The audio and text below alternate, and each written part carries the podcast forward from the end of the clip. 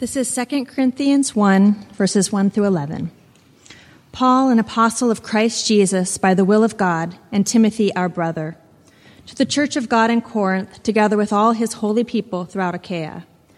Grace and peace to you from God our Father and the Lord Jesus Christ. Praise be to the God and Father of our Lord Jesus Christ, the Father of compassion and the God of all comfort, who comforts us in all our troubles so that we can comfort those in any trouble with the comfort we ourselves receive from God. For just as we share abundantly in the sufferings of Christ, so also our comfort abounds through Christ. If we are distressed, it is for your comfort and salvation. If we are comforted, it is for your comfort, which produces in you patient endurance of the same sufferings we suffer. And our hope for you is firm because we know that just as you share in our sufferings, so also you share in our comfort. We do not want you to be uninformed, brothers and sisters, about the troubles we experienced in the province of Asia. We were under great pressure, far beyond our ability to endure, so that we despaired of life itself. Indeed, we felt we had received the sentence of death. But this happened that we might not rely on ourselves, but on God, who raises the dead. He has delivered us from such a deadly peril, and He will deliver us again. On Him we have set our hope that He will continue to deliver us, as you help us by your prayers. Then many will give thanks on our behalf for the gracious favor granted us in answer to the prayers of many. This is the word of the Lord.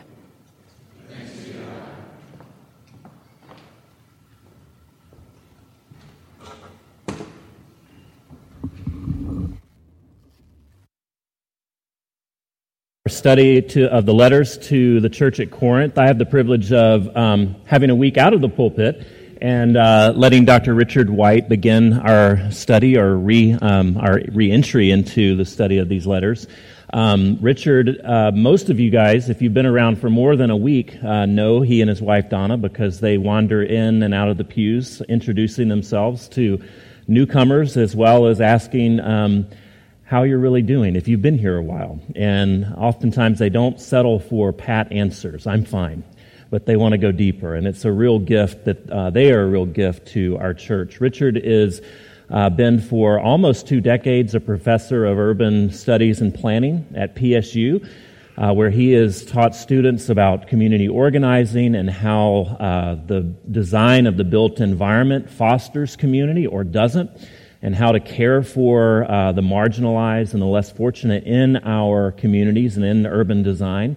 Um, but what you may not know is that he, before that career, was also a pastor for about two decades. And so he brings those two things uh, together in a real unique perspective, and it's very exciting for us as a church, uh, not only to have him here, but uh, church that is seeking to do ministry in a complex urban environment um, to have his perspective this morning on this text. I am thrilled, and I hope that you guys will be encouraged and benefit greatly from him being in the pulpit today. So, Richard, thank you for agreeing to do this.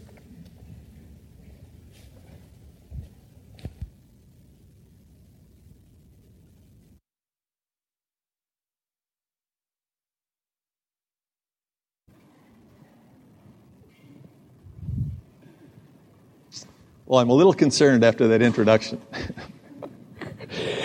uh, last time I was here, I was asked to close out the series on Galatians. And now I'm, I'm opening the series on, on 2 Corinthians.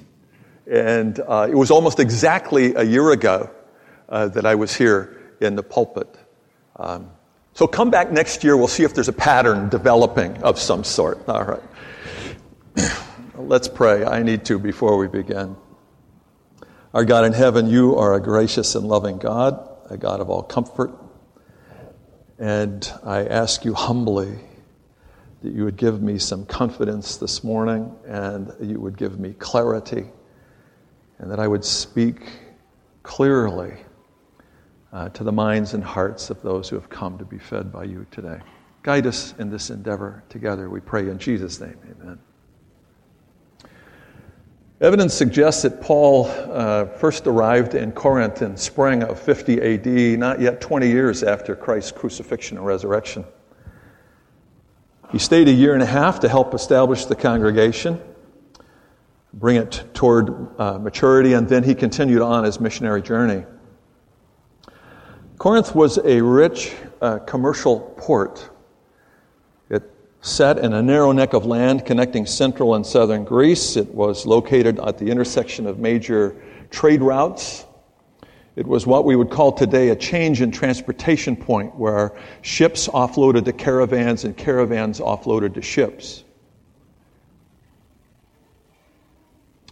It was a mere 50 miles from Athens, probably a three day journey or so by foot uh, in Paul's day. And was city was large and prosperous. It was about a half million people, about the same size as Portland City, not Portland metropolitan region, but the city of Portland. It was multi ethnic, with large Roman, Greek, and uh, Eastern populations, including a large uh, contingency of Jews. It was the administrative capital of the province, had a significant Roman military presence, and the people came and went with great regularity. So Paul could see that if the gospel was planted here, at this crossroads, where people were coming and going, this place of commerce and, and uh, importance, that it could spread naturally along the networks of social, political, geographic landscape, and it could spread throughout uh, Greece and throughout uh, Asia and into Europe. It was a strategic location. But this was a tough town. The temple and sexual cult of Aphrodite was there with its 1,000 temple prostitutes, as were the temples of Poseidon and Apollo and Hermes and Isis. Corinth was a rough and brutal seaport whose residents were known for being crude, unethical, immoral, and spoiling for a fight. To be called a Corinthian was an insult. And this little congregation drug all of the difficulties and habits of their culture right into the church house. The second letter to the Corinthian church, written from Macedonia only three or three and a half years after Paul had closed his ministry in Corinth, is a result of a series of short visits by Paul and Timothy and Titus and a series of letters trying to move this church to maturity. It is a difficult and tremendously frustrating and deeply hurtful time for Paul and it filled him with distress and anxiety. We read that, we see that all the way through this second letter. Our text, 1 Corinthians 1 1 through 11, is a bit of good news, bad news, or I should say, bad news, good news. The bad news is that Christians are not immune to affliction. In fact, they're magnets for it. We could never accuse Paul of preaching a prosperity gospel. Come to Jesus and you will, your troubles will be over. Come to Jesus and you'll become wealthy. Come to Jesus and you'll be confident and untroubled. Quite the opposite. And here's the bad news a total of eight times, eight times in this passage, Paul uses the terms affliction and suffering. And he sets them out as natural consequences of following after Christ. More than once, Jesus himself warned his listeners that to follow him was to mean persecution and even death. Peter, in his first letter, writing to uh, his uh, uh, beloved people, was saying, Do not be dis- uh, surprised at the fiery ordeal among you, as though some strange thing were happening to you. And yet we are surprised when someone resists us. We are surprised when we meet some resistance to the faith. Now let's look for a moment at these two terms, affliction and suffering. The term that Paul uses for affliction means to be weighted down, pressed, pressured. It's as though someone were standing on your chest. At its root, it means to be constricted, to be narrowed down. Literally, it means to be in a tight spot. The Greek version of the Old Testament uses this same term, uh, talking of Balaam riding his mule. When the mule meets the angel of the Lord in the passageway, the mule pushes against the wall and crushes Balaam's foot. That's this word, crushing. This idea of affliction is weighty, pushing, crushing. Our term pathology is from the term that Paul uses for suffering. People who heard this would have immediately recognized that Paul was not talking about physical suffering necessarily at all, but of the mental and emotional anguish that comes with this brutal force of pressure. Something, it says in, in, in ancient Greek, it was meant to be endured. You could not escape it. That was suffering. Look at how Paul describes his own circumstances in verse 8 of our passage. We were burdened excessively. This is a word that is, uh, uh, calls forth a metaphor of a, of a mule or a donkey under a load that can no longer stand. It is stumbling and falling. Or a ship that is too heavily uh, loaded and as it's pulling away into the harbor, it is sinking before your very eyes. He says, We were burdened excessively, beyond our strength, so that we despaired even of life. Can you hear him? Can you hear Paul saying? He's crying out, Dear God, I can't do this. I can't go on. And he's saying we were at that point in our lives. Many in this room know what it is like to lay in bed at night, unable to sleep, unable to breathe, unable to slow the pounding of your heart or the, or the spinning out of control of your mind, buried in the pain of loss, the loss of professional identity, the, the loss of, a, uh, of finances, uh, the loss of a child to sickness or substance abuse, the loss of a marriage the crushing, suffocating pain that simply must be endured because it cannot, it will not go away. And Paul talks about this in this passage. That is the bad news. In the words of Eliphaz the Temanite to Job, to be human is to be in trouble. But there's good news. And as it turns out, the good news is really good news. The good news is, as we read in verse 3, God is a God of comfort.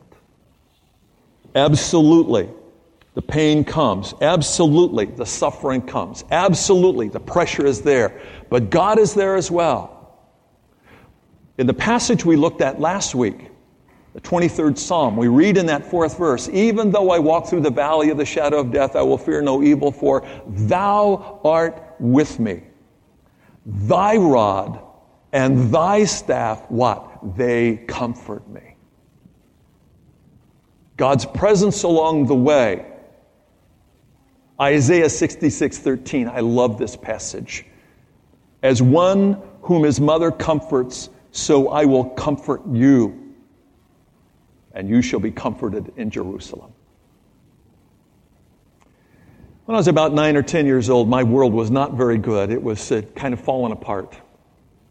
My grandmother, who had uh, taught me to tie my shoes, had taught me to read, in, in the back of whose wheelchair I had stood while she was trimming her roses, sometimes picked up the errant pruners or a glove. The one who helped raise me died. My oldest brother, whom I idolized, thought the world revolved around him, stole a car, escaped our family home in southern Oregon, and made his way to my other grandparents' home in Texas. My parents, in their wisdom, decided it was best to reconcile with my oldest brother by rooting up the family and moving to Texas. So we moved to Texas and lived there for six months until they could rebuild the relationship with him there and then brought him home. And we moved into another house. It was no longer my grandmother's house. And it was this old ramshackle place that my dad was, was remodeling on the weekends. He was a long haul truck driver. He was only home four to six days uh, a month. It was near the railroad tracks. Had a car up on blocks in the backyard. You can imagine what it was like. And I was in a new grade school. And Linda and Russell, my, my best childhood friends were not there with me. All the bullies somehow find a, found a way to the, to the new school, but they didn't make it. And my mother went to work long before uh, I, I went to school. And she came home long after I came home, and I spent a lot of time alone. I was tremendously unhappy. One day I came home from school, and there's my mother. I don't even remember why she was there. And she asked that simple question that every mother asks their child, their, their elementary school boy, when he tumbles in from school. She's, How was school today? And I burst out crying. I began to sob. I, I, I couldn't tell her what was on my heart, and I don't think I really even knew. So I, I said, you know, Everybody hates me. I don't have any friends. My mother sat down beside me on the couch. She put her arm around me. She looked at me and she said very quietly in my ear, They're just jealous because you're so handsome. Yay, mom! and so over the years, whenever I face difficult times, I tell myself they're just jealous because I'm so handsome. I can live with this. In later years, I've come to the opinion that she may not have been entirely accurate. They're probably jealous for other reasons as well.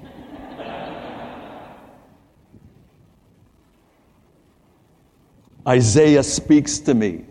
God says, As one whom his mother comforts, so I will comfort you, and you will be comforted. The good news of 1 Corinthians 1 is that in the midst of our affliction, there is comfort. Indeed, the overwhelming emphasis of the first nine chapters of this book is comfort.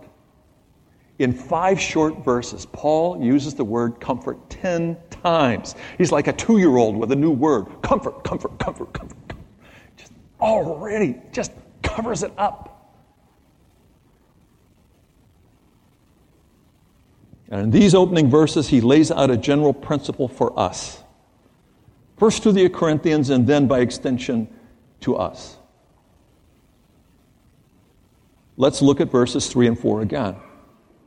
Blessed be the God and Father of our Lord Jesus Christ, the Father of mercies and God of all comfort, who comforts us in all our affliction. By the way, that should say in every affliction, so that, underline those words in your order of worship, so that, purpose we will be able to comfort those who are in any affliction with the comfort with which we ourselves are comforted by God. God comforts us so that we can comfort others. Simple principle. This is the pivotal verse in this passage and provides the guiding principle given the Corinthians and by extension to us. We are comforters. Perhaps better said, we are conduits of God's comfort. I love the way Eugene Peterson phrases this in his paraphrase, the, uh, the message. Speaking of God, he says, He comes alongside us when we go through hard times, and before you know it, he brings us alongside someone else who is going through hard times so that we can be there for that person just as God was there for us. Our word comfort is from the same family of words used by Jesus to describe the promised Holy Spirit. In that well known passage in John 14, the one that begins, Let not your hearts be troubled, and in which we hear Jesus say to his disciples, I will not leave you orphans. Jesus says, I will ask the Father, and he will give you another helper that he may be with you forever. The King James Version says, and he will give you another comforter. Originally, the term meant to summon for assistance. If you've been a Christian very long, you've heard a sermon, or read a devotional, or a commentary about this word, and you know something about it. You know that the words helper or comforter means to be called alongside. Xenophon, the student of Socrates and a mercenary soldier, used the term to summon someone to bring needed equipment to the battlefield. They were lacking something. He summoned someone to bring it. But gradually the meaning began to shift and simply uh, and, to, and to imply not only calling for assistance, but coming alongside another to give assistance. And so the term came to be applied to advocates and intercessors as well, those with the experience and understanding we lack, someone who can deal with the complexity that threatens to overwhelm us. The simple principle, again, is this God has come alongside you and me to give us help. We have an advocate we have one who can deal with life's complexities. So we too should come alongside others in the same manner. I want to be very, very clear here. God does not bring affliction and suffering on us, but He uses them as an opportunity for our maturity. An opportunity for our growth. And part of our maturing is learning to comfort others, to get beyond ourselves.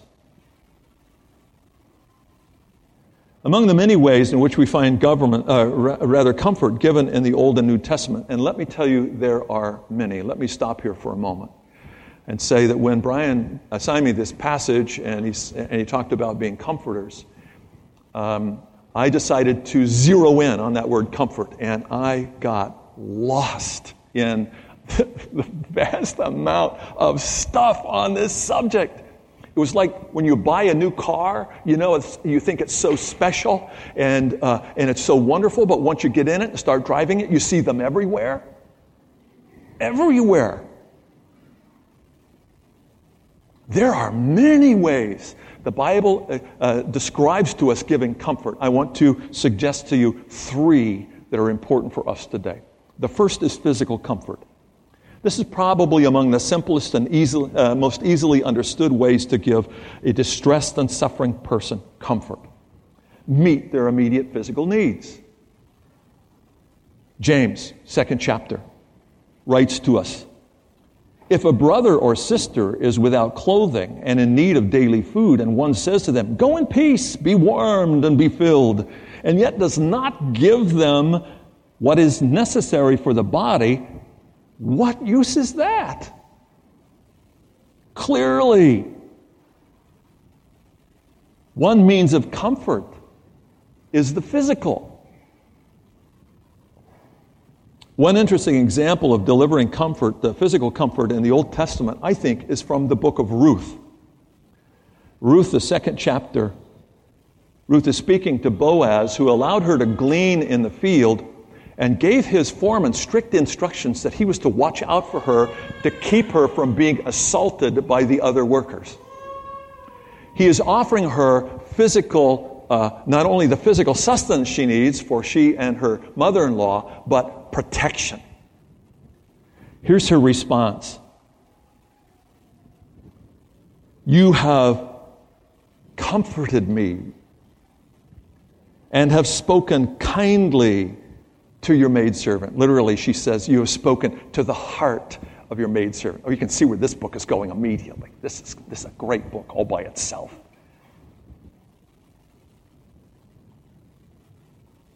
And I want to stop here for a moment and suggest to you that one of the problems we face when we deliver physical comfort is we believe that it's short term. Frequently, giving physical comfort means walking with someone for a very long time, seeing to their needs day in and day out. And it's costly and expensive, but we have to do it. God has walked with us in the long journey.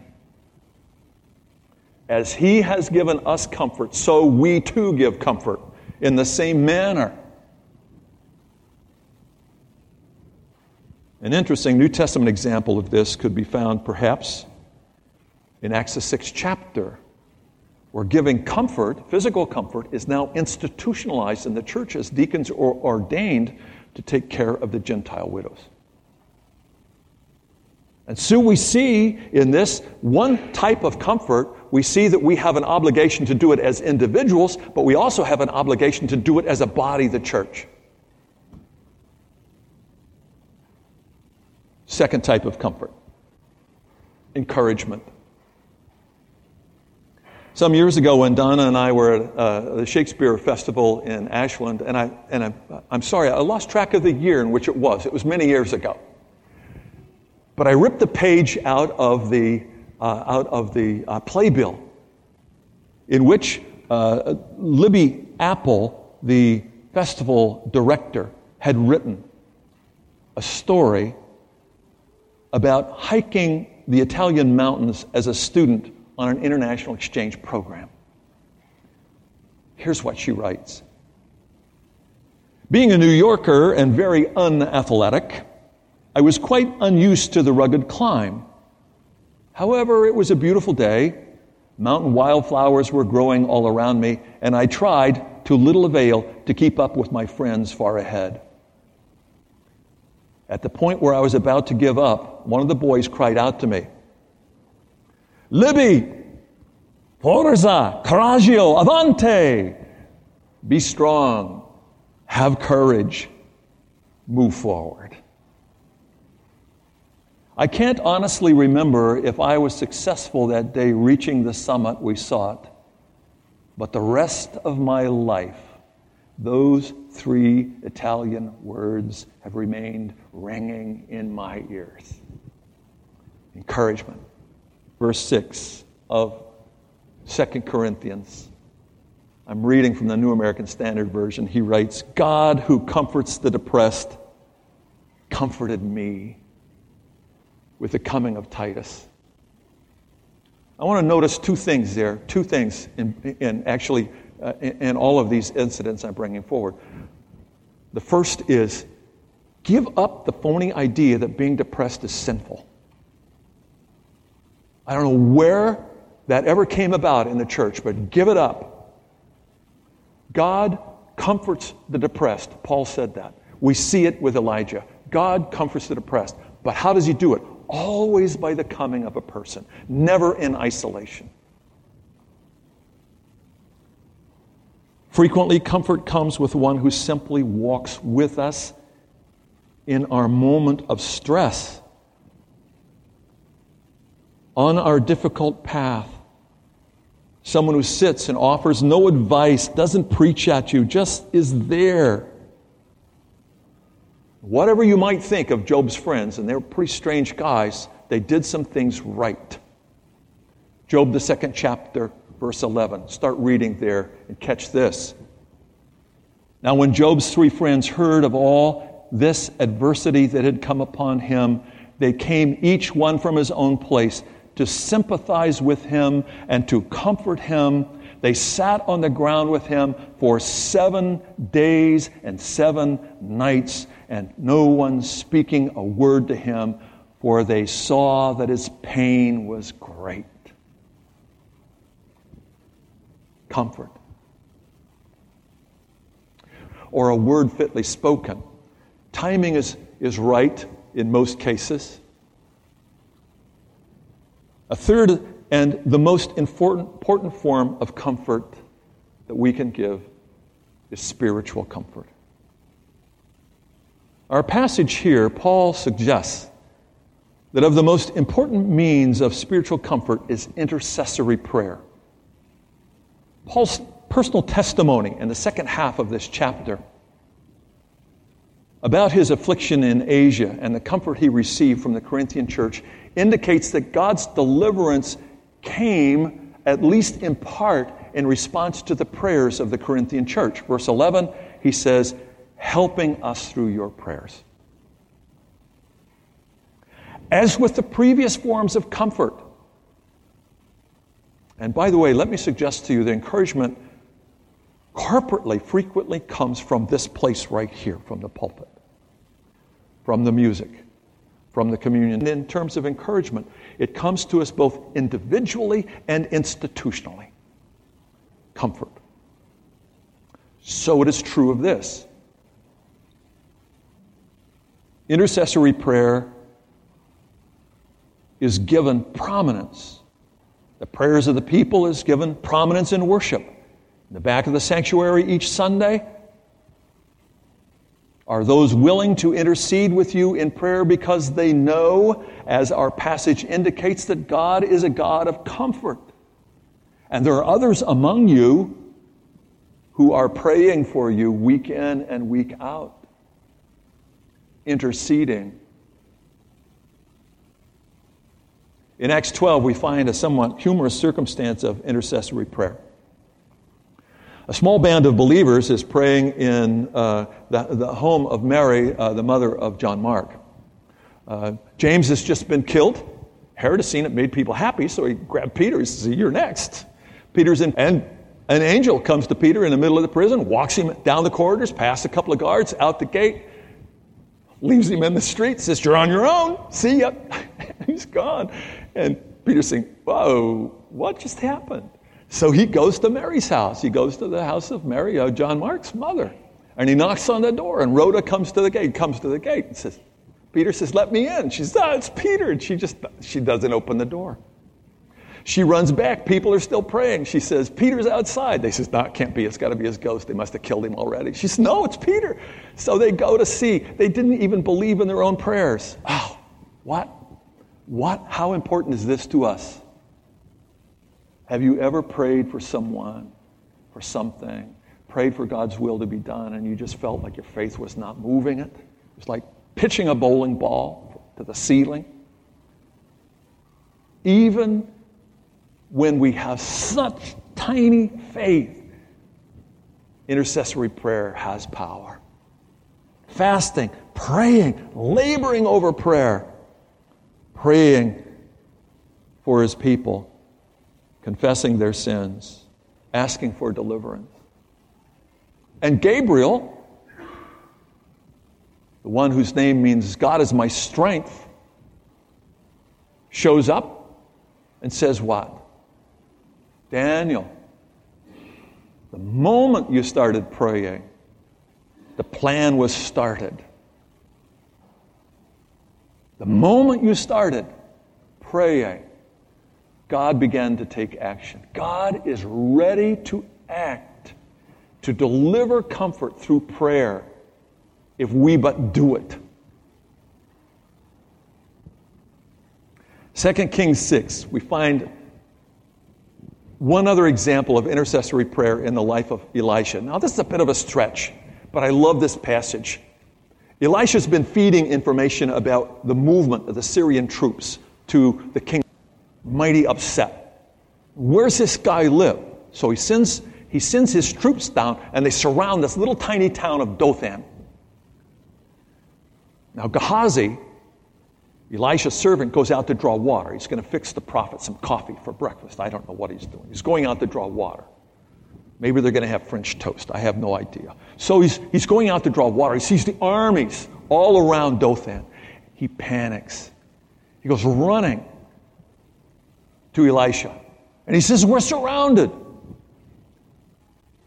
Here's what Elisha answers Do not fear, for those who are with us are more than those who are with them. Here's the intercessory prayer. Then Elisha prayed and said, O Lord, I pray, open his eyes that he may see. And the Lord opened the servant's eyes, and he saw, and behold, the mountain was full of horses and sheep. Part of our responsibility to bring comfort is to pray that those who lack spiritual depth and therefore find it hard to trust God might have their eyes open to the realities around them. That God is at work even if we can't see Him. He's protecting, guiding, helping. And I would suggest to you having our eyes opened is true comfort.